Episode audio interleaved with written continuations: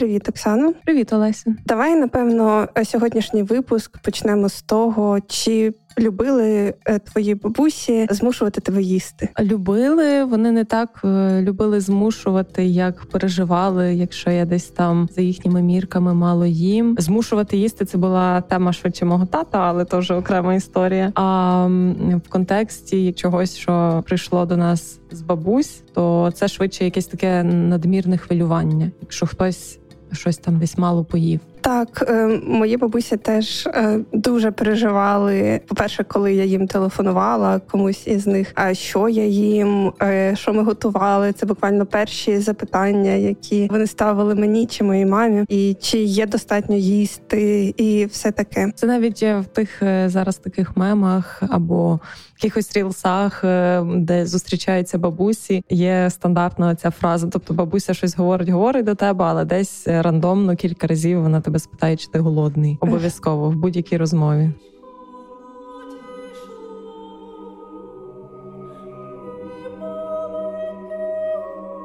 Так, так. Власне, це насправді досить мило, е, можливо, трошки комедно, але.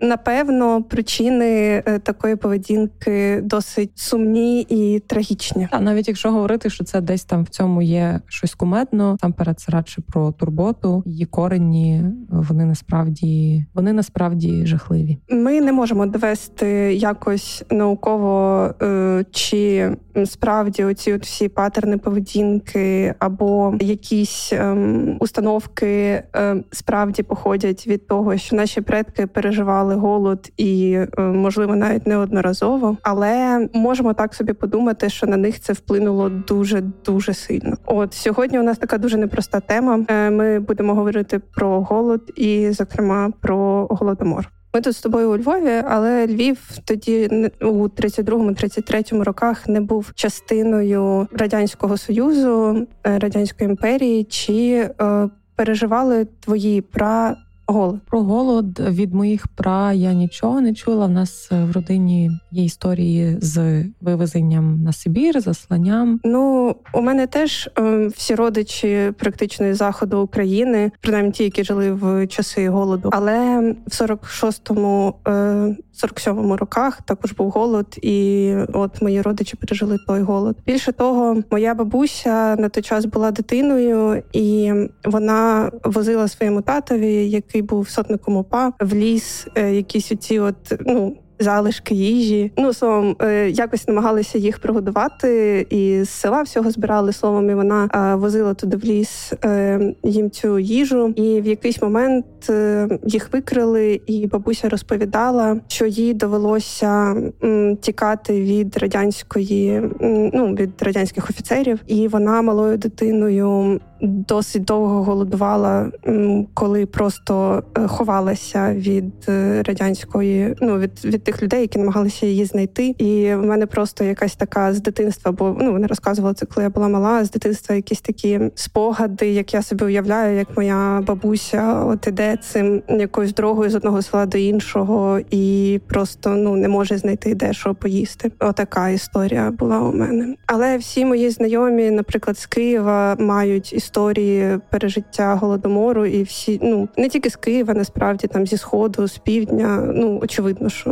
всі вони мають е, в своїй сім'ї історії, як їхні пра пережили ці ну страшні роки. Власне про це е, насправді е, деякі старші люди е, навіть не можуть досі про це говорити, а тому, що свій досвід ну це настільки жахливий для них досвід. В принципі, щось таке е, каже про. Голод Таня Малярчук у своїй колонці для Дойчевелі.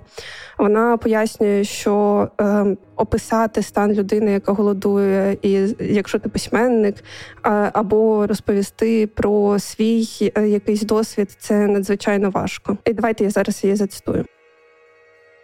Голодомор антихудожній. Ані читач, ані сам автор не витримують його брутальної фізіології. Голодну смерть не одягнеш у слова. З неї не зробиш історію, не скористаєшся хоча б однією метафорою. Голодна смерть бридка, пухка, водяниста, свідомість мутніє, сили тануть, шкіра тріскається, і з неї витікає плоть, гній, життя поступово, день за днем, тиждень за тижнем, місяць за місяцем. Людина, яка голодує, втрачає людську подобу. Вона їсть щурів, стерво, собі подібних, будь-що заради їжі людина, яка голодує, здатна на будь-який вчинок. Вона забуває слова рідний, коханий, любити, вірити. Інститут сім'ї перестає існувати. Кожен сам за себе. Чоловіки плазують, жінки віддаються за прострочену консерву, батьки варять дітей, діти за цукерку здають останні сімейні сховки.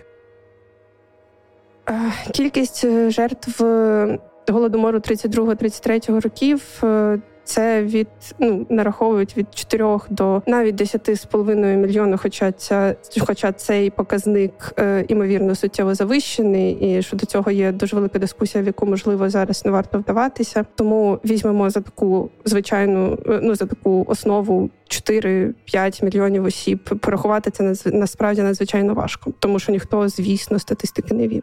Про е, досвід голодомору е, більше розповість історик Роман Кабачій. Мені розповідав е, один мешканець е, з родом з Київщини з села Стайки, що е, е, його дядько е, знайшов цибулину велику, але він був дуже голодний.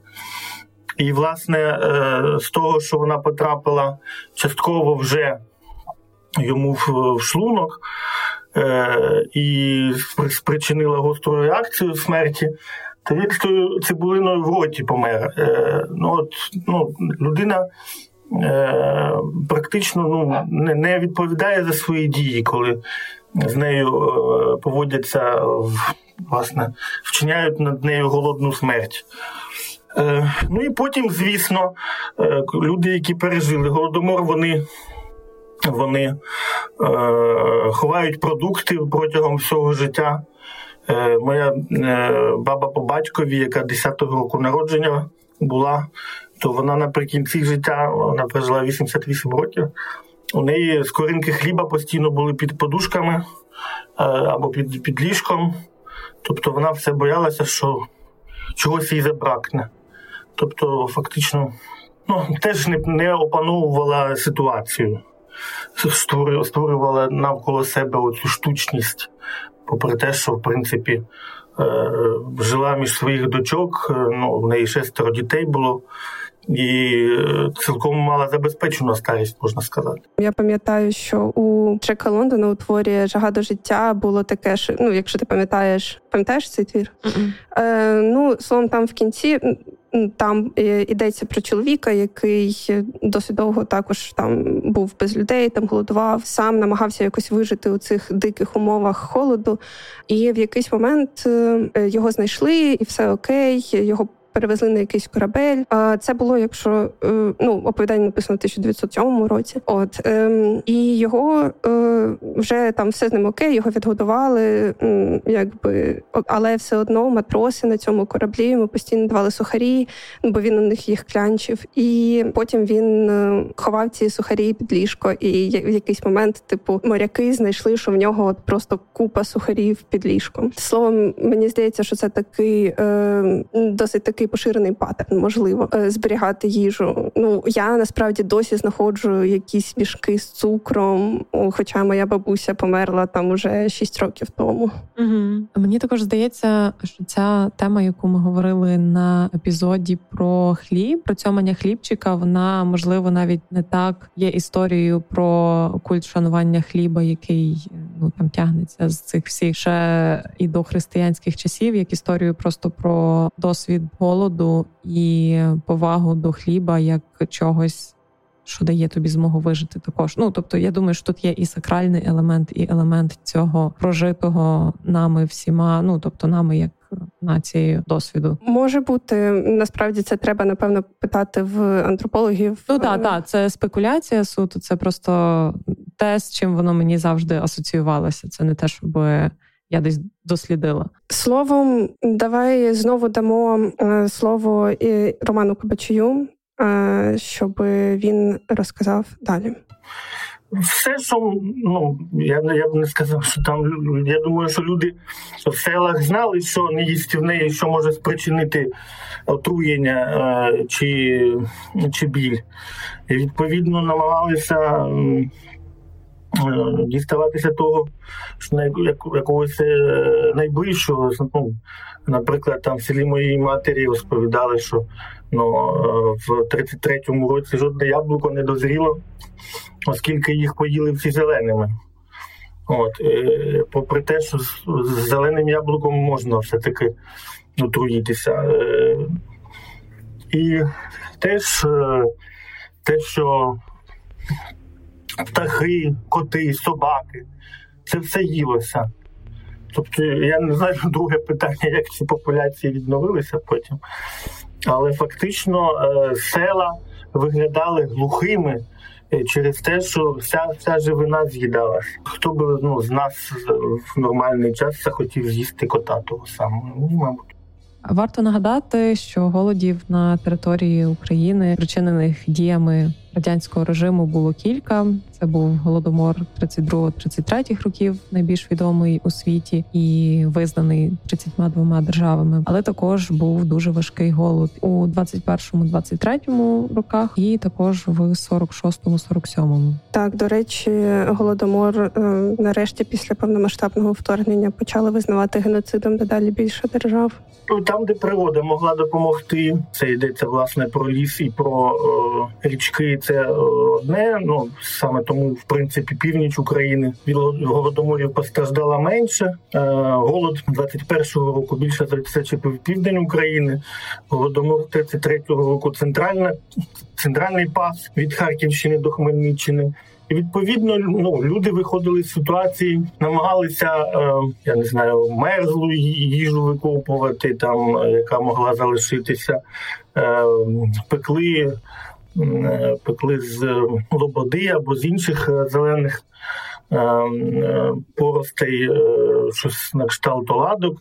За словами історика, Україну важко назвати країною, яка потерпала від голоду через нестачу природних ресурсів. Все це ставалося насправді тому, що втручалася влада, і там, звісно, були певні розбіжності між регіонами, але причиною трагедії завжди була політика держави. І до речі, одна з причин, чому ми запросили Романа Кабачія до цього е, подкасту, це те, що він їздив із е, таким репортажистом польським Вітольдом Шабловським для його книжки Кухня терору. Роман возив возив е, Вітольда у село своїх батьків, де залишилися люди, які е, пам'ятають е, голод. Вони тоді були дітьми, і цей розділ насправді важко читати без ем, сліз. Там е, йдеться про двох сестер, які е, живуть на двох кінцях, е, здається, в різних селах, е, але недалеко в сусідніх, е, і вони не можуть побачитись. Але вони разом переживали в одному в один той самий час голод 32-33 років. І одна з них вижила тільки тому, що мама працювала в шкільній їдальні. Ну і взагалі людям так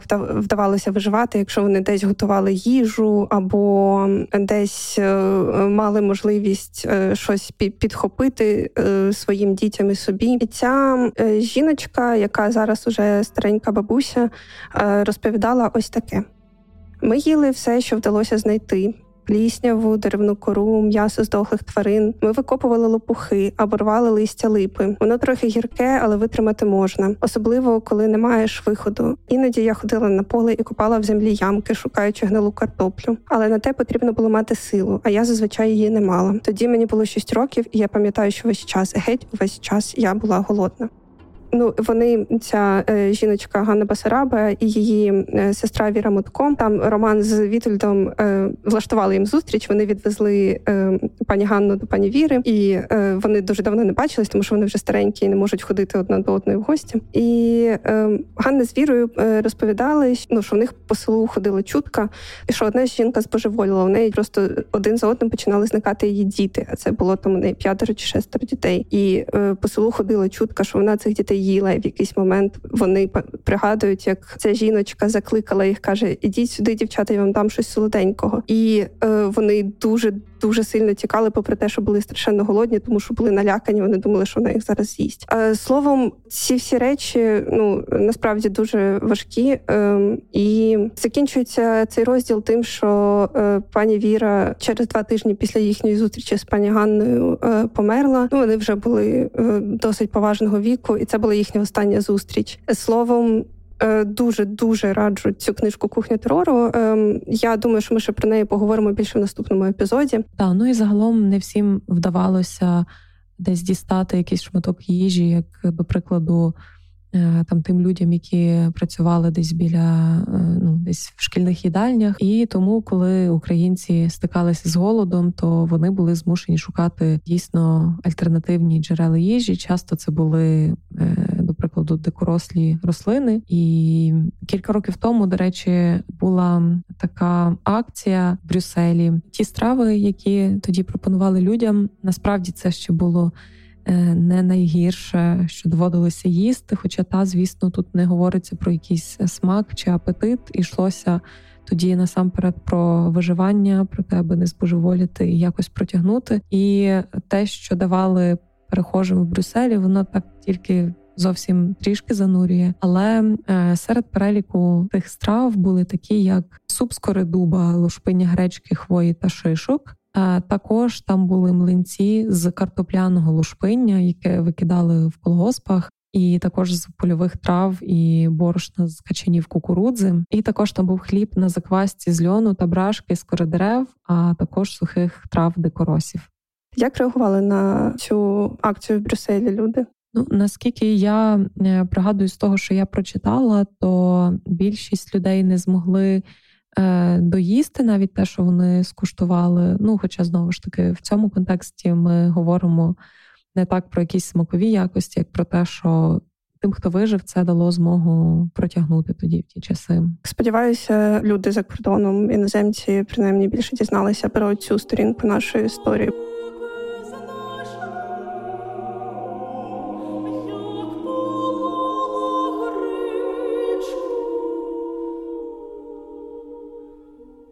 Про що ми будемо говорити далі? Є насправді дуже чутливою темою. Ми будемо говорити про те, що відбувається з організмом від нестачі їжі, і ми вставимо е, тайм-код е, з попередженням для того, щоб якщо ця тема вас тригерить, ви змогли її пропустити.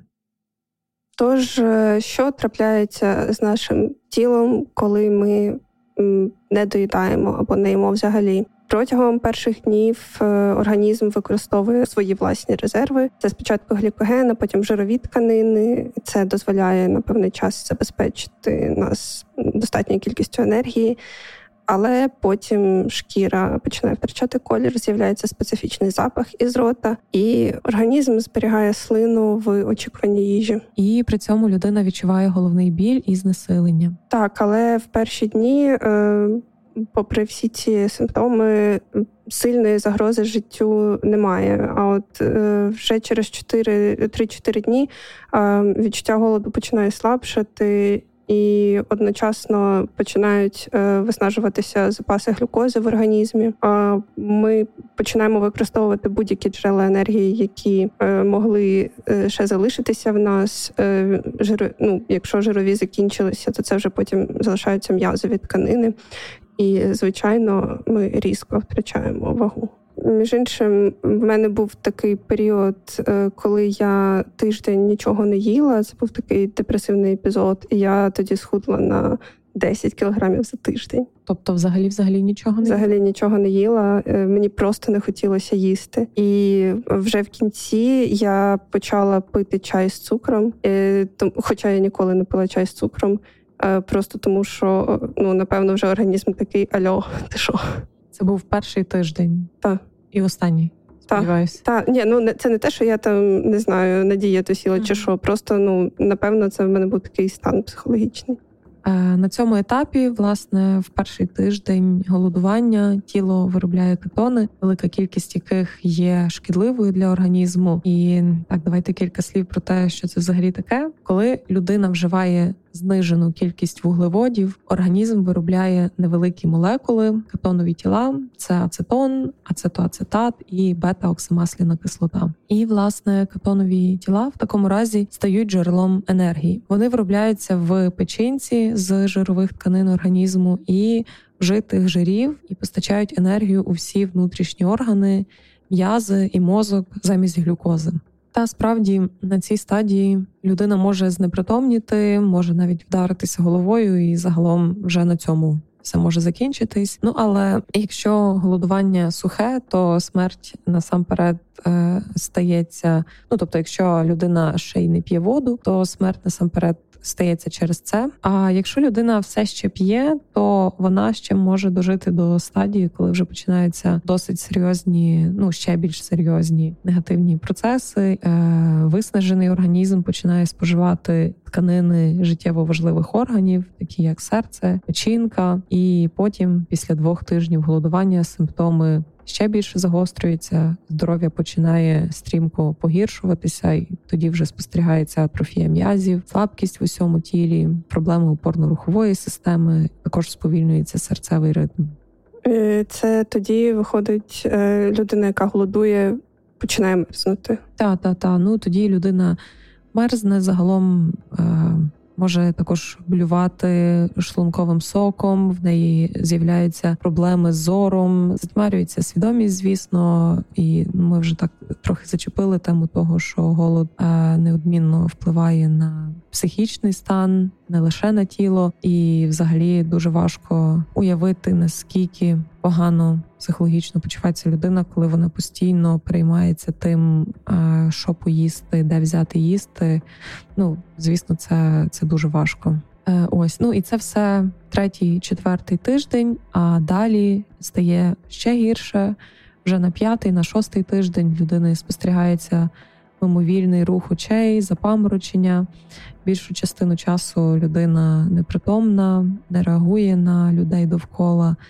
І вже після того, як організм виснажив всі запаси вітамінів, мінералів, людина, яка голодує, може захворіти на жовтуху, на цингу, і дехто ще на цій стадії втрачає слух, зір. Е, а після шести тижнів голодування люди вмирають від серцевої недостатності або від надлишку токсинів в організмі. Тобто без їжі людина може прожити десь два місяці взагалі не харчуючись. Але напевно це залежить від багатьох е, інших факторів, наприклад, скільки жирової тканини в тебе було в організмі, бо ясне діло, якщо її багато, то ти напевно можеш вижити трошки більше. Ну і ще там вік, стан здоров'я е, загалом. Всі ці параметри вони дуже впливають на те, скільки людина може протягнути, і як вона буде взагалі виживати і загалом, як вона почуватиметься, якщо їй вдасться протягнути після того. І тут вже трошки більше розповість е, Дарка Озерна, біологиня і популяризаторка науки. Розповість е, про те, як довго людина може протриматися на самій лише воді. В нас є запаси шкірного сала. В нас є запаси глікогену. Е, наші кістки в потрібний момент можуть ставати джерелом кальцію, коли нам його бракує. Е, в нас є навіть трішечки запаси фолієвої кислоти в печінці, в нас є запаси заліза в печінці, е, тобто ми не зовсім безпорадні. Але люди різні. Зрозуміло, що людина, яка є стрункою з нормальним індексом маси тіла чи меншим індексом маси тіла за нормальний, тобто яка і була вже така напівпрозора, вона голод буде переносити набагато гірше, ніж людина, е, в якої була надлишкова вага чи ожиріння. Зрозуміло, що банально ті запаси калорій, ті запаси вітамінів Д, е, ті запаси жирів, які стануть кетоновими тілами, гліцерину, які стануть глюкозою, в них більше. І безумовно, в них буде накладатися на це все якась можливо супутня патологія. Але поки худий всохне, е, худий, поки товстий всохне, худий здохне, це правда.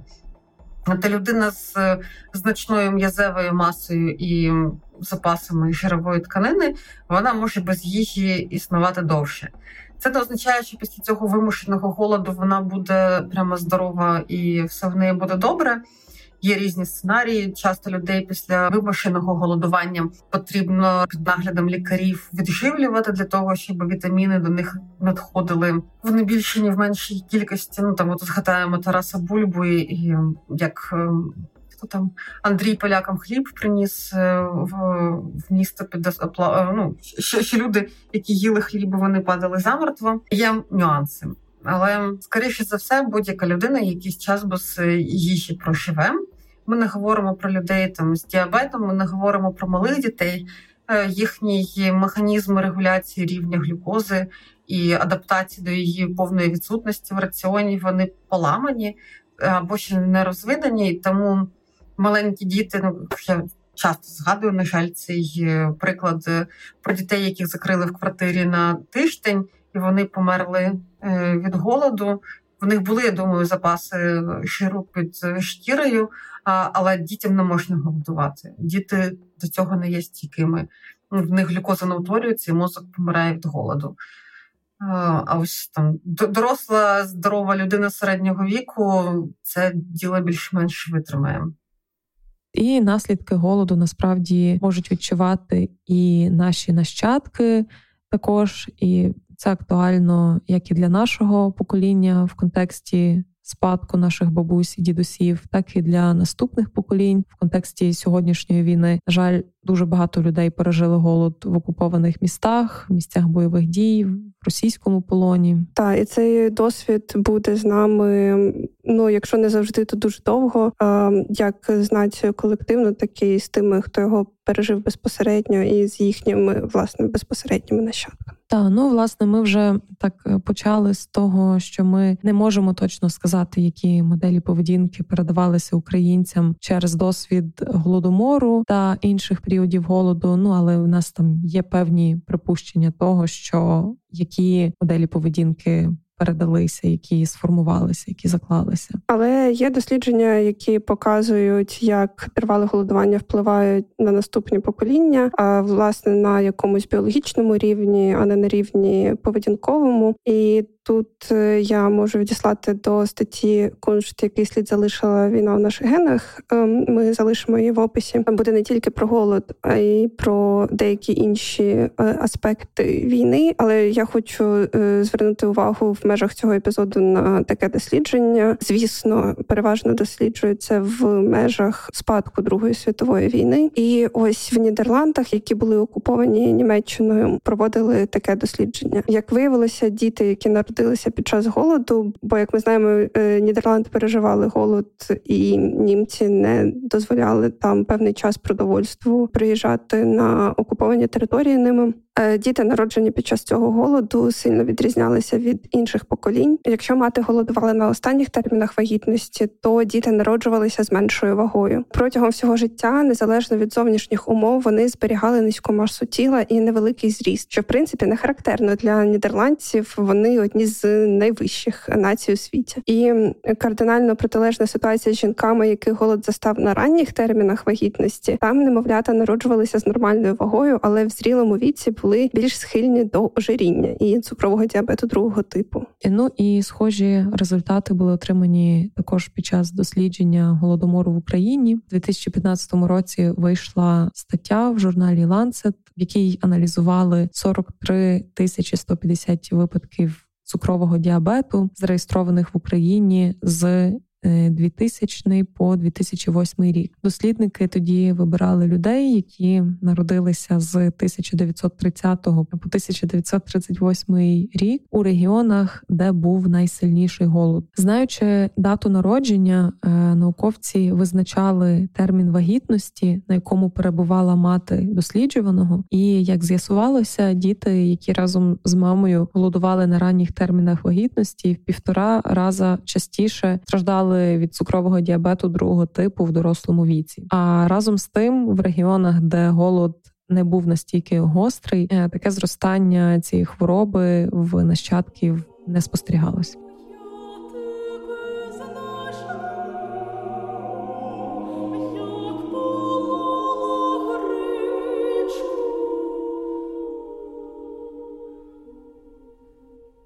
Але загалом е, голод і недоїдання це досить серйозні загрози людства навіть зараз. Звісно, ми вже говорили про те, до яких проблем це може призвести в межах конкретної людини і в межах спільноти загалом.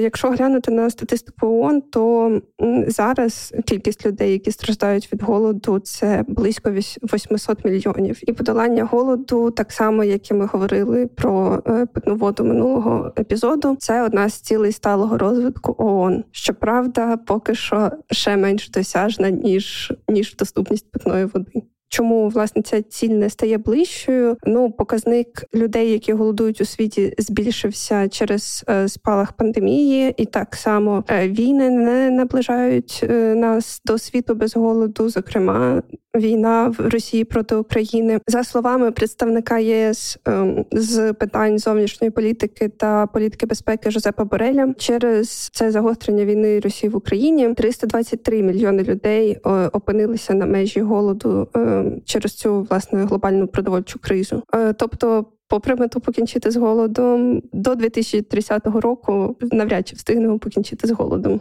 Мільйони людей в всьому світі все ще зазнають голоду через різні обставини, як от бідність або нестача природних ресурсів, війна чи катаклізми. Ось, але є ще величезна частина людей, які е, голодують в таких, скажімо, експериментальних, мабуть, цілях, можливо, е, в духовних цілях. Є ще така ціла течія, адепти якої вірять, що вони можуть обійтися без їжі і води зовсім. Ці люди називаються праноїди, і власне прана це життєва сила в індуїзмі, тобто е, це люди, які е, вважають, що достатньо живитися енергією сонячного світла. Ось ну, типу, за аюрведою. Ну це вже якісь такі зовсім екстремальні люди, які ну я не знаю, вони типу, мені здається, що вони лукавлять, коли вони кажуть, що вони мож, ну, можуть обійтися без їжі і води, тому що ну це нереально фізіологічно. Може, це якийсь е, просто перформанс, суть якого ми не розуміємо. Я не те, щоб досліджувала це питання. Я думаю, що тут швидше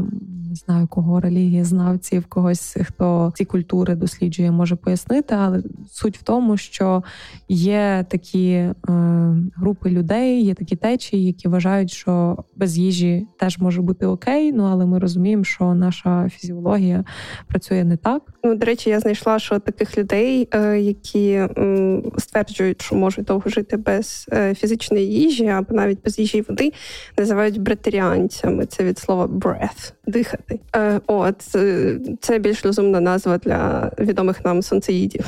Угу. От є така навіть історія, яку я знайшла звичайно в таблоїдах. Це десь The Sun опублікувало. The Sun, це якраз Так, точно, Боже, це ж геніально. Ось чому вони опублікували таку дурню. Е, словом, ем, про якусь пару, яка вже три роки нічим не харчується. Ну як нічим. Ну, це так. Та вони називають, що вони е, живуть food-free lifestyle. Е, І кажуть, що це дуже їм допомогло. І е, жінка навіть народила дитину на цьому. У них, якщо що двоє дітей, це найгірше. Так, це, до речі, дуже сумно. Насправді, коли люди підписують дітей на свої експерименти. Sorry, що я тебе перебила. Е, Так, і власне вона розказувала, що не їсть, е, ну не їла, коли була вагітна своєю першою дитиною, і типу народила собі народила нормальну дитину. Але чесно кажучи, це звучить як bullshit більше. Я не заперечую, що можливо там потенційно існує якась дієта, яка і передбачає. Там якусь умовну депривацію від їжі на якийсь Ну, є ж інтервальне час. голодання. Та, та, та. Хоча тобто... про це в нас теж є стаття, і ми залишимо її в описі під відео. Вибач, що тебе прибула. Так, ні, ні, нічого. Ну, типу, просто до прикладу, коли ми говоримо про тривалу депривацію сну, ми розуміємо, що від цього теж можна померти, але е, разова депривація сну є і про це є дослідження, які я зараз під рукою не маю. Може е, ну, разова депривація сну може в деяких людей. Е, стрімко їх витягнути з всяких довкола депресивних станів. Тобто я не заперечую, що в світі, де глобально у нас є все таки надлишок їжі, я не говорю про ті регіони, які страждають від нестачі їжі, але коли ми говоримо про загальну картину, то у нас їжі дійсно в світі загалом є дуже багато. І в цьому світі, десь коли ти щодня маєш змогу об'їдатися, тобі е, на, на день ну, типу там умовно не їсти, це можливо навіть з цього може вийти щось Типу, добре, я не знаю, я ці питання не досліджувала. Тобто, тут тут дуже багато всяких спекулятивних тез, але відмова їжі на три роки і е, недогодовування своїх дітей це, звісно, жесть. Ну і звучить як взагалі неправда насамперед. Тому, типу, тут, тут дуже багато різного такого нездорового. Та ну ось я ці всі питання насправді не досліджувала, але в нас є людина, яка е, якраз має відповідну експертизу, і це знову Дарка Озерна, біологиня, популяризаторка науки, і вона зараз трошки більше розповість власне про переїдання. Ну, такий базовий механізм це наш гіпоталамус, який відстежує рівень глюкози в крові, глюкози побільшало. Ми такі, ой, ну все, я більше не хочу. Глюкози стало мало, ми такі, пора би поїсти. І це в ідеальному світі. Е, Є нюанси, про них згодом скажу. Наступний механізм це те, що ми наш шлунок він розтягується, він стискається. Е, на щастя, ми його не можемо розтягнути, розбити шлунок, як нам казали в дитинстві, такого не буде. Але оце відчуття механорецепторів шлунка, воно також нам дає інформацію про те, що вже годі спиняйся більше не влізе.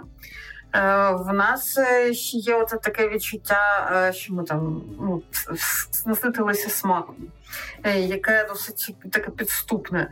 Це дуже якихось страв з насиченим ем, умамним смаком.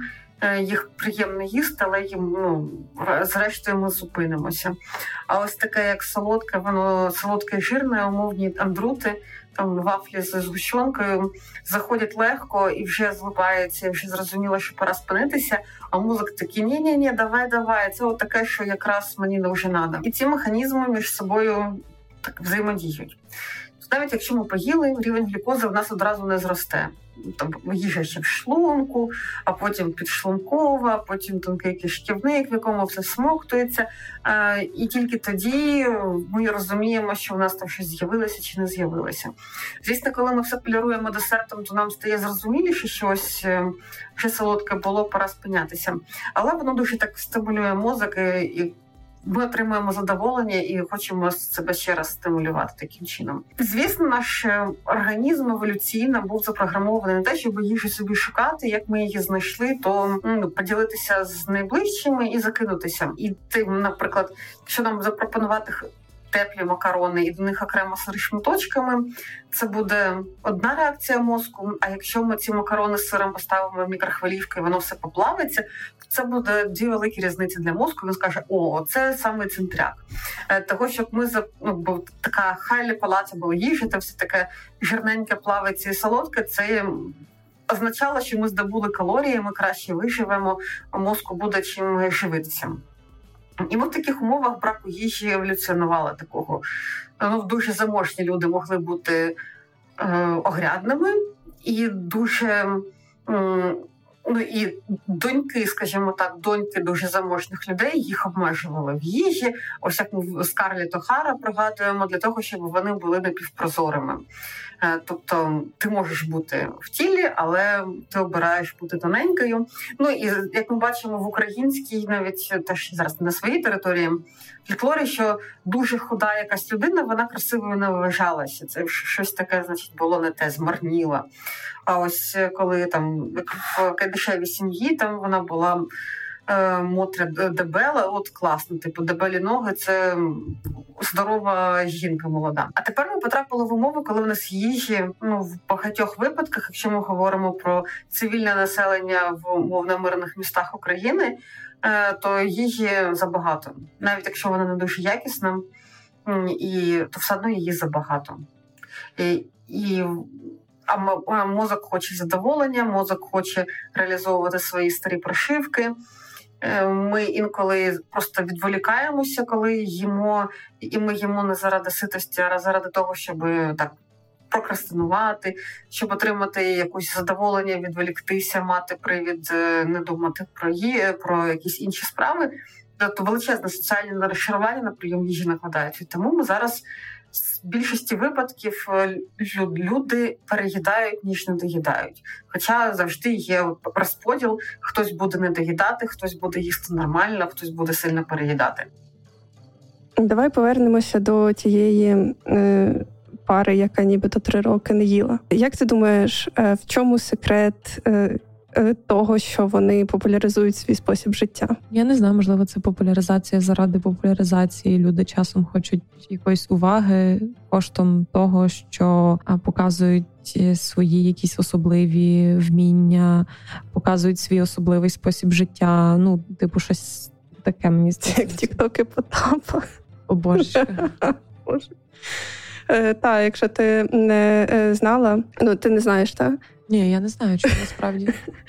Та тіктоки Потапа, ну це просто, типу, теж фрікуваті речі, які він раптом почав робити. Він там танцює з ножами, як Брітні Спірс, е, співає якісь е, пісні про іспанське ТРО. Він вже це все повидаляв. Але та це я до того, що всякі фріки, можливо, просто люблять отримувати увагу своєю фрікуватою поведінкою. От, але е, тут не зовсім та історія, тому що вони насправді продають. Е, курси зі свого способу життя і заробляють цим е, собі на подорожі. Не знаю, вони ж не їдять. У мене була друга думка про те, що це може, ну типу, що це якось монетизується, але ну, типу. Як ти можеш продати голод, хоча та ти продаєш ідею, тому та, та, не ти дивно. Прийде, продаєш ідею, що е, ти можеш економити на тому, щоб не їсти і витрачати ці гроші на подорожі. Фантастика. Подкаст створено за підтримки Українського культурного фонду. Автори саундтреку муніципальний камерний хор Київ під керівництвом Миколи Гобдича, автор партитури Віктор Степурко. Над подкастом працювали Олеся Павлишин, Оксана Брошнівська, Діана Сіркі, Кирило Безкоровайний, Ярослава Куцай, Андрій Косач, Марта Льода, Максим Пливако, Люба Якимчук та Каталіна Маєвська.